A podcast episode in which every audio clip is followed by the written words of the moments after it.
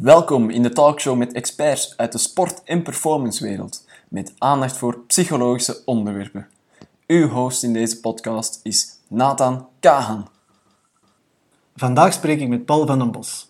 Hij heeft een master behaald aan het Sportkot te Leuven, was een tijdje triatleet en combineerde een onderwijscarrière van 35 jaar als LO-leerkracht met het coachen van een ongeziene lijst atleten. Onder andere Geboers, Jobé, Hermans, Van Lierde en Nijs.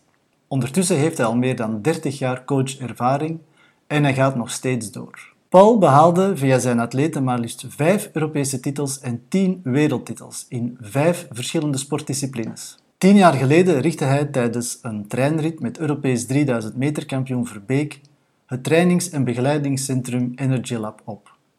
Hij is auteur van meer dan 20 boeken, 300.000 exemplaren. Coach voor het leven stond wekenlang in de top 10 van best verkochte non-fictieboeken. Ook zijn boek Act Like a Coach is een bestseller. Hierin projecteert Paul zijn sportcoaching naar het bedrijfsleven. Paul vertegenwoordigt alle rollen die een begeleider op zich kan nemen. Niet alleen coach, maar ook trainer, mentor, consultant, buddy, opvoeder, mental coach, leraar en vriend voor zijn atleten. Welkom, Paul van den Bos. Dag Nathan. Fijn dat je je verhaal hier wilt komen vertellen. Laten we starten met jouw huidige activiteiten. Wel, ik ben in 2016 gestopt als leerkracht in een fantastische school trouwens. Uh, in een sportafdeling, Rosenberg Secundair Onderwijs in, in Mol. Um, sindsdien is het leven in zekere zin iets eenvoudiger geworden, omdat het toch een belangrijk facet van mijn dagdagelijks bestaan is dat weggevallen. Um, maar goed, het staat allemaal niet stil. Ik blijf ondertussen atleten coachen. Um, atleten onder andere uh, renners van het uh, World Tour team Lotto Soudal. Uh, er zijn nog een aantal individuele atleten die ik begeleid. En daarnaast ben ik ook in de coaching gerold van mensen uit het bedrijfsleven. Dat wij daar merken dat zij niet het eenvoudigste bestaan hebben, dat zij ook wel nood hebben aan iemand die hen leidt, begeleidt, maar vooral die oor heeft, die dus eigenlijk een klankbord voor hen is en hen um, mee probeert richting te geven in hun drukke bestaan. Het valt mij daarbij op dat je in je begeleiding van zowel de atleten als van de mensen uit het bedrijfsleven kiest voor een heel proactieve aanpak. Je bent heel aanwezig in je begeleidingen. Is dit een bewuste keuze van jou? Wel, het is een aanpak waarin ik uh, zelf geloof. Ja. Als je vandaag boeken leest over coaching, dan gaat het vooral over luister naar de mensen en laat hen zelf een oplossing zoeken. Mm Dat is zo'n beetje de, de ja. trend ja. Die, die je in al die boeken terugvindt. Ja. Uh, en ik ben het daar maar deels mee eens. Mm Dus ik ben het mee eens tot waar gezegd wordt, luister naar je mensen. En ik vind dat zeer belangrijk, luisteren. Ik vind dat elke communicatie zou moeten beginnen met luisteren. Ook ik val er uiteraard wel tegen. Maar het, het, je, je, kan, je kan niemand helpen als je niet eerst geluisterd hebt. Dus, en dat is zowel binnen de topsport als buiten de topsport. Ik kan geen schema maken voor een atleet uh, als ik niet gevraagd heb hoe was je training, hoe was je wedstrijd, hoe voel je je, ben je vermoeid, uh, hoe is je nachtrust, uh, hoe zie je het zelf. Dus de inbreng is zeer belangrijk. Maar eens dat proces voorbij is, dan is het voor, in mijn opinie voor een coach zeer belangrijk dat hij echt tools aanreikt, dat hij kapstokken, handvaten aanreikt waarmee de atleet of de coachie verder kan.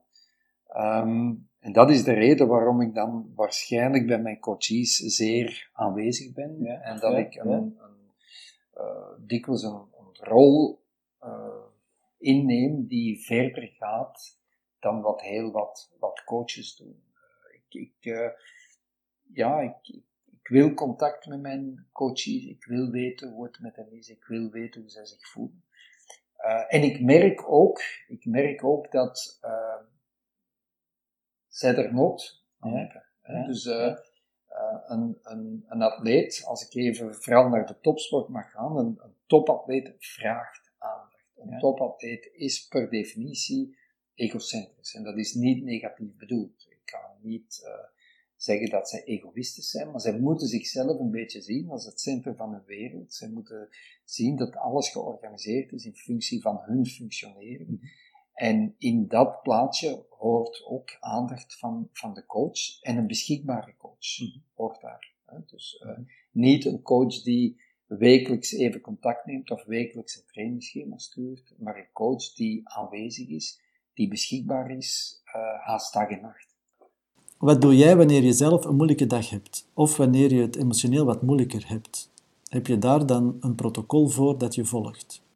Wel, dat is het, het, de grote moeilijkheid en, en ook de, uh, ik mag ook niet zeggen echt de moeilijkheid in, in mijn uh, relatie met mijn vrouw, maar zij mm vindt dat ik daar mhm. soms wel te ver in ga. Mm Ik heb de idee dat uh, dat een, een atleet geen boodschap heeft aan het slecht voelen van de coach. Mm een, een, atleet uh, hoeft daar niet mee belast te mhm. worden. Uh, en dat kan zeer ver gaan. Ik heb enkele jaren geleden is, is, is mijn broer gestorven, mm wat een zeer zware periode was. Maar ik denk niet dat mijn atleten dat gemerkt hebben. Ik ben in functie gebleven, als ik zo mag uitdrukken. Ik heb mijn atleten blijven voorzien van hun schema's, ik heb hen blijven opvolgen. Um, en dat maakt het soms wel zwaar, uh, omdat, omdat je als coach er altijd bent voor je atleten, maar dat je als coach soms wel of, of dikwijls alleen staat. Ik heb een, een, een fantastisch huwelijk, ik heb een, vrouw die helemaal achter mij staat, die mij ondersteunt, die dat ook altijd gedaan heeft. Maar er zijn facetten waar ook zij geen rol kan spelen. Mhm. Als je als coach alleen staat, eh, ik zal mijn vrouw niet oplossingen kunnen mhm. aanreiken. Mhm. Als het moeilijk gaat met mijn atleten, er zijn perioden dat ze niet presteren, en die komen zeer veel voor, dan moet je het alleen oplossen. Uh, en dat maakt, het, dat maakt het soms wel moeilijk. Um, men heeft men, mij eens gevraagd van wat zou je zelf, als je terugziet op je carrière als uh, wens zien, mocht je het uh, nog kunnen veranderen of uh, ja, dan was mijn antwoord, en dat klinkt misschien op het eind, klinkt misschien arrogant, maar um, ik heb geantwoord, ik, ik zou eigenlijk in mijn leven een coach gewillen hebben zoals ik zelf geweest ben voor mijn atleten.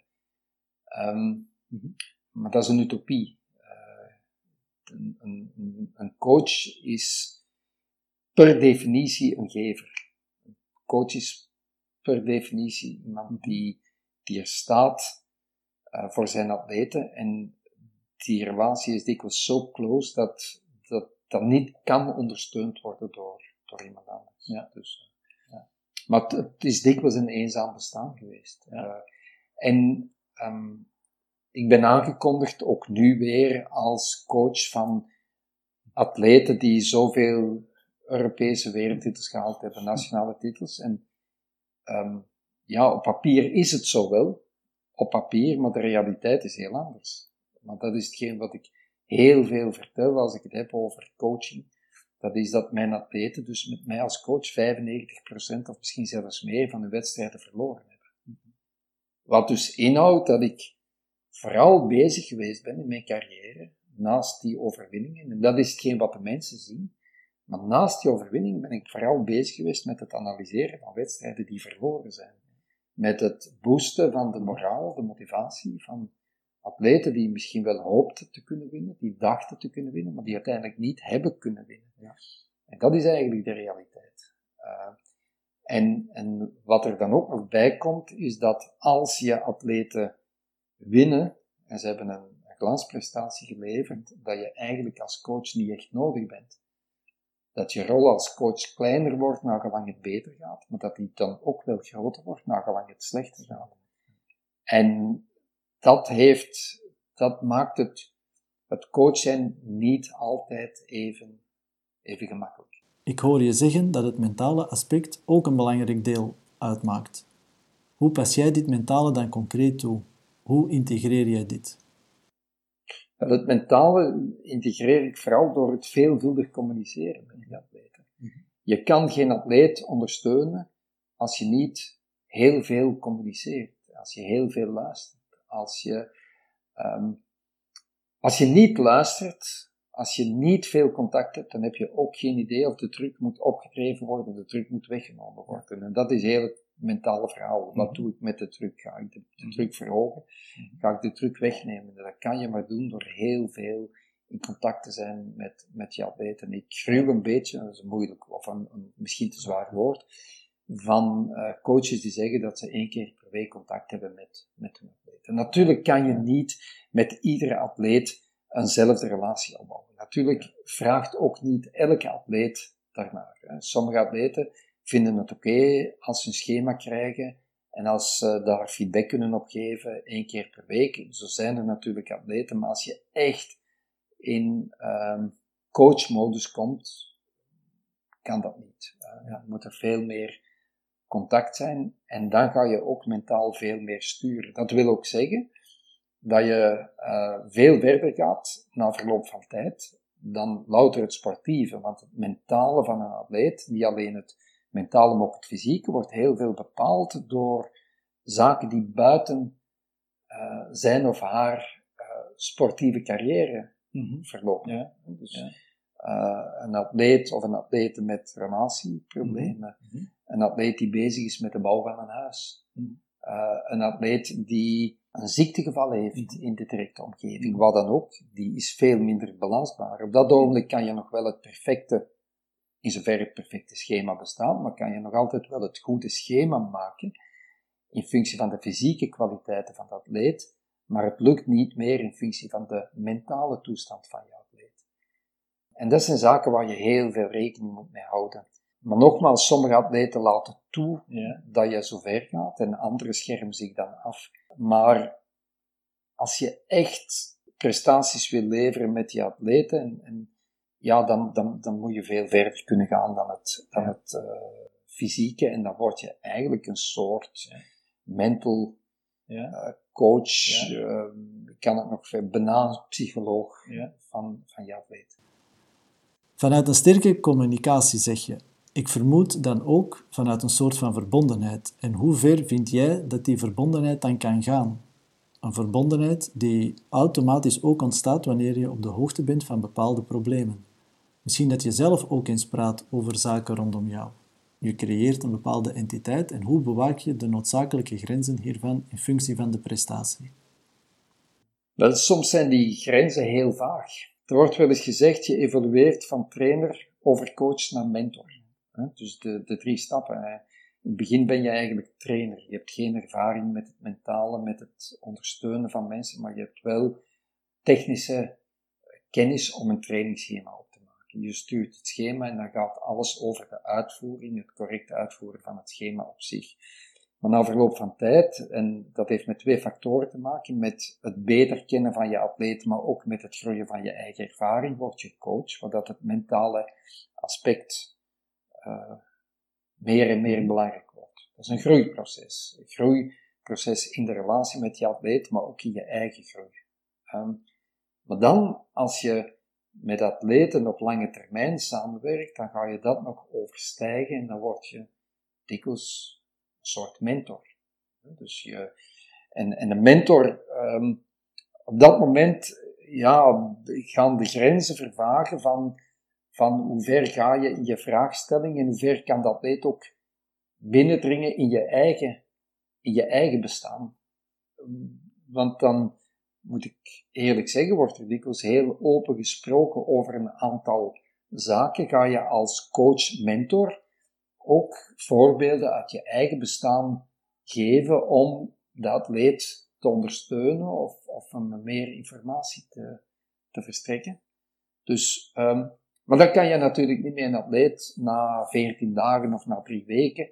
Dat is een groeiproces. En ik kan uh, ja, ook wel zeggen dat ik op heel lange termijn met atleten heb samengewerkt. Ik heb atleten uh, gehad die, waar, ik, waar ik 14, zelfs de atleet waar ik langst mee gewerkt heb, is 18 jaar. Een heel lange carrière meegemaakt. Met een atleet 14 jaar, met andere atleten 12 jaar, 10, 10 jaar. Uiteindelijk heb ik op, op mijn periode van 30 jaar coach zijn, relatief weinig atleten gehad. Uh, de atleten waar ik vandaag mee werk, uh, ik noem bijvoorbeeld Tim Welles. Tim is, is nu 30, om en bij, ik denk dat hij net 30 geworden is. Ik ben bijvoorbeeld zijn coach van, van zijn 18e. Dat is ondertussen 12 jaar. En dan maak je als coach een hele evolutie mee met, met die atleet, want die evolueert van een haast kind nog naar een volwassen, naar een volwassen man, van iemand die geen inkomen heeft in de sport, maar die heel veel ambitie heeft, tot iemand die nog altijd heel veel ambitie heeft, maar wel een, een vrij groot inkomen, die ondertussen een huwelijk achter de rug heeft, of nog, nog steeds bezig, hè? dus uh, het is, die ondertussen gehuwd is, en dan maak je heel wat mee met die Maar dan kom je ook tot een situatie, een relatie waar resultaten geen rol meer spelen. In die zin dat je nooit meer zal afgerekend worden op basis van resultaten. Natuurlijk spelen resultaten een rol in het leven van je atleet. Natuurlijk doe je als trainer, coach, mentor, want je gaat die drie eigenlijk kan, kan combineren, ga je alles doen dat de resultaten maxim, gemaximaliseerd worden. Maar als er een slecht resultaat is, gaat de atleet niet meer wijzen naar de coach. Gaat hij niet naar de trainer wijzen, gaat hij niet naar zijn mentor wijzen, dan gaat hij zeggen, hoe gaan we hier samen uitkomen? Terwijl, zolang je enkel trainer bent en de resultaten zijn er niet, dan maakt de atleet de reflex van, trainingsschema's zijn niet goed, ik haal de resultaten daar niet mee, ik zoek mijn andere trainer. En dat, dat niveau wordt overstegen als je in een relatie komt die eerder naar mentorship neigt. Ik wil het even over een totaal andere boeg gooien. Ik had je graag een quote van de Nobelprijswinnende psycholoog Daniel Kahneman voorgelegd, namelijk succes is talent plus geluk. En heel veel succes is dan een beetje meer talent en heel veel geluk. Ik heb een, een formule en die zegt prestatie is gelijk aan talent maal fysieke belastbaarheid maal mentale belastbaarheid maal training. Je moet talent hebben, je moet mentaal belastbaar zijn, fysiek belastbaar en je moet ook kunnen trainen. Maar deze formule, en ik volg helemaal Kahneman, deze formule die volgt pas na het verhaal van Kahneman. Want je moet eerst en vooral het talent meegekregen hebben, je moet ook het geluk hebben. En als je het geluk hebt om geboren te worden op de juiste plaats in de wereld, als je het geluk hebt om in het juiste gezin geboren te worden, het geluk met het juiste hoofd en de juiste benen en het juiste hart, want daar kies je niet voor. Als je geluk hebt dat je gestimuleerd bent door mensen in, in je omgeving, dat is het allereerste wat je moet hebben. Als je daarnaast ook nog het geluk hebt om talent te hebben, ja, dan pas gaat de rest spelen. Want je kan talent hebben, je kan mentaal belastbaar zijn, je kan fysiek belastbaar zijn, je kan de mogelijkheid hebben tot trainen. Maar als je nooit uh, het lokaas hebt gekregen, als je nooit de omgeving hebt gekregen waar dit mogelijk maakt, dan ga je dus nooit op, op het niveau komen dat er potentieel in zit. Dus ik geloof inderdaad heel veel in de factor geluk die zeer, zeer uitgebreid is. Hè? Dus op de juiste plaats geboren, de juiste stimulans krijgen. Hoe zou jij die formule dan toepassen op de coach? Hoe ziet de succesvolle coachformule er dan uit? Wel, ik denk dat, dat je ook een, een bepaalde vorm van talent moet hebben om, om te coachen. Dus ik denk dat die formule uh, kan toegepast worden. Een coach moet even goed geluk hebben. Ik heb enorm veel geluk gehad in mijn leven. Dat ik op de juiste plaats geboren bent, gestimuleerd ben geweest om te studeren, dat ik universiteit heb kunnen doen. Je kan natuurlijk ook topcoach worden zonder universiteit, maar ik spreek enkel over mijn eigen situatie. Dat ik op het juiste moment de juiste mensen ben tegengekomen. Het, het speelt allemaal. Ik heb, ik heb zeer bepalende mensen tegengekomen, zonder wie ik niet coach zou zijn geworden. Of niet diezelfde weg heb kunnen afleggen. Uh, dus het geluk speelt voor mij even goed. Ehm, talent, ik, ik denk dat je als coach ook bepaalde talenten moet hebben. Empathie is een vorm van talent. Kunnen communiceren is een vorm van talent. Iemand die zeer introvert is, gaat het moeilijker hebben om een dergelijke coachcarrière uit te bouwen. Maar je moet als coach dan ook zeer belastbaar zijn. Mentaal zeer belastbaar zijn, want uh, onderschat het niet. Je surft als coach voortdurend op de emoties, op de golven van de emoties van, van andere mensen. Zoals ik daar straks zei, toen, toen mijn, mijn broer overleden was, had ik een, een, rollercoaster van, van emoties. Maar op dat moment bleven de emoties van mijn atleten ook spelen. Moest ik nog altijd blijven meesurfen op de emoties van mijn atleten. Als zij het slecht gedaan hadden, dan had dat een impact op mijn emoties. Als zij het goed gedaan hadden, of hebben, dan speelt dat ook op mijn emoties. Mijn vrouw heeft me ooit gezegd, ja, je kan eigenlijk nooit gelukkig zijn met die atleten, want je kan acht atleten hebben die het goed gedaan hebben, en daar is één atleet die het minder goed gedaan heeft. En wat ben je mee bezig?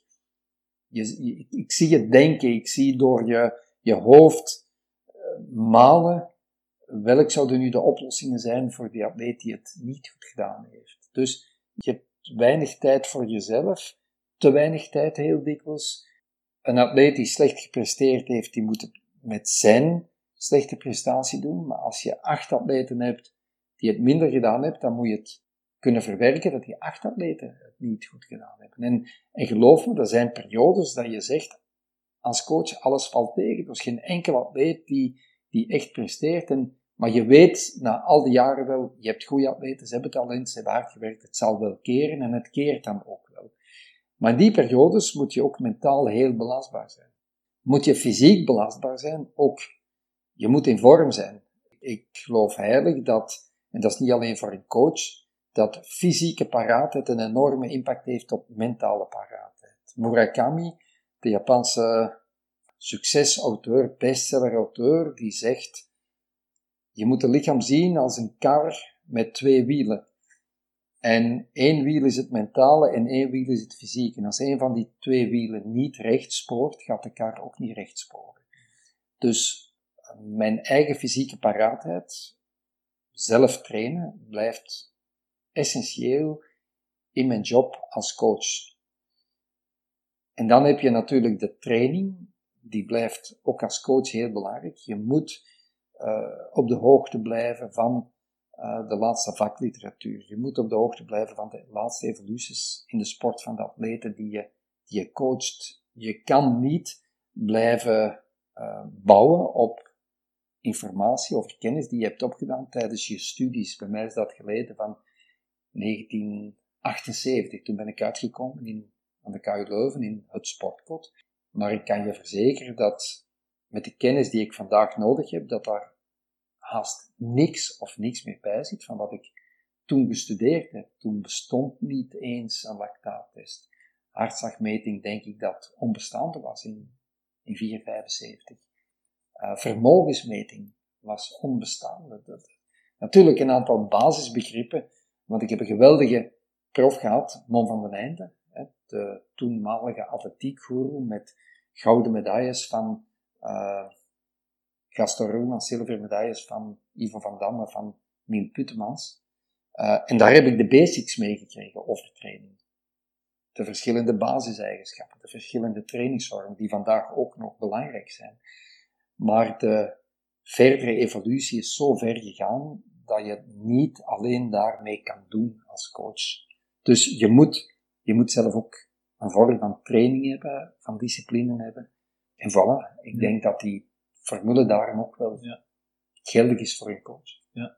Wat specifiek bij jou heeft ervoor gezorgd dat je erin slaagt dat je verschillende types in verschillende sporten zo succesvol kan maken? Ik zie nog te veel dat een trainer op één bepaalde manier succes haalt bij één bepaalde atleet en volgende atleten bij deze coach dan allemaal op dezelfde manier moeten trainen.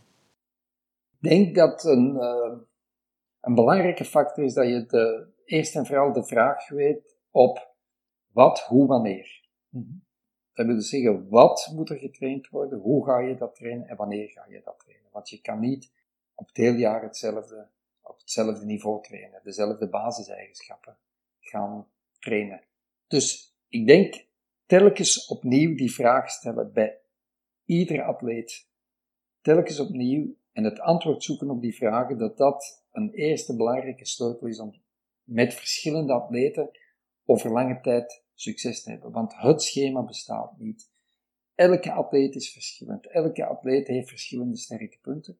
Elke atleet heeft een verschillend trainingsprogramma, heeft verschillende doelstellingen. Maar dat vergt tijd. Dat vergt tijd. Het heel uh, individueel verdiepen in wat nodig is bij iedere atleet. En inderdaad, er zijn coaches die zich eenmaal die vraag gesteld hebben bij een atleet, een team, die daar een positief antwoord op gekregen hebben, vertaald in een resultaat. Nu gaan we met diezelfde antwoorden de rest van onze carrière doen en dat werkt niet. Dus eerst en vooral bij iedere atleet opnieuw diezelfde vragen stellen. En de antwoorden zijn verschillend. En met verschillende antwoorden dus ook op een verschillende manier aan de slag gaan. Dat is het eerste. Een tweede zaak is je resultaten, je cijfers, je gegevens gebruiken als hulp om je atleet te begeleiden en die atleet niet begeleiden op basis van die resultaten. Vandaag zijn er heel veel coaches, denk ik, die resultaten, testresultaten en allerlei metingen hebben en op basis daarvan een atleet gaan coachen. Ik denk dat je moet uitgaan van de basics, dat je moet uitgaan van je atleet, uitgaan van gesprekken, luisteren, heel veel communiceren en dan de getallen, de metingen gebruiken om bij te sturen. En dat is een verschillende richting. En ik geloof dat dat ook de sleutel is, uitgaan van de atleet, uitgaan van communicatie met, met je atleet, dat dat ook de basis is om op heel lange termijn met een atleet te werken. Het is pas hoe langer je werkt met je atleet, dat je ook de gesloten deuren, de sleutels voor de gesloten deuren vindt om nog beter resultaten te halen. Welke eigenschap zou je bij jezelf nog willen verbeteren de komende jaren?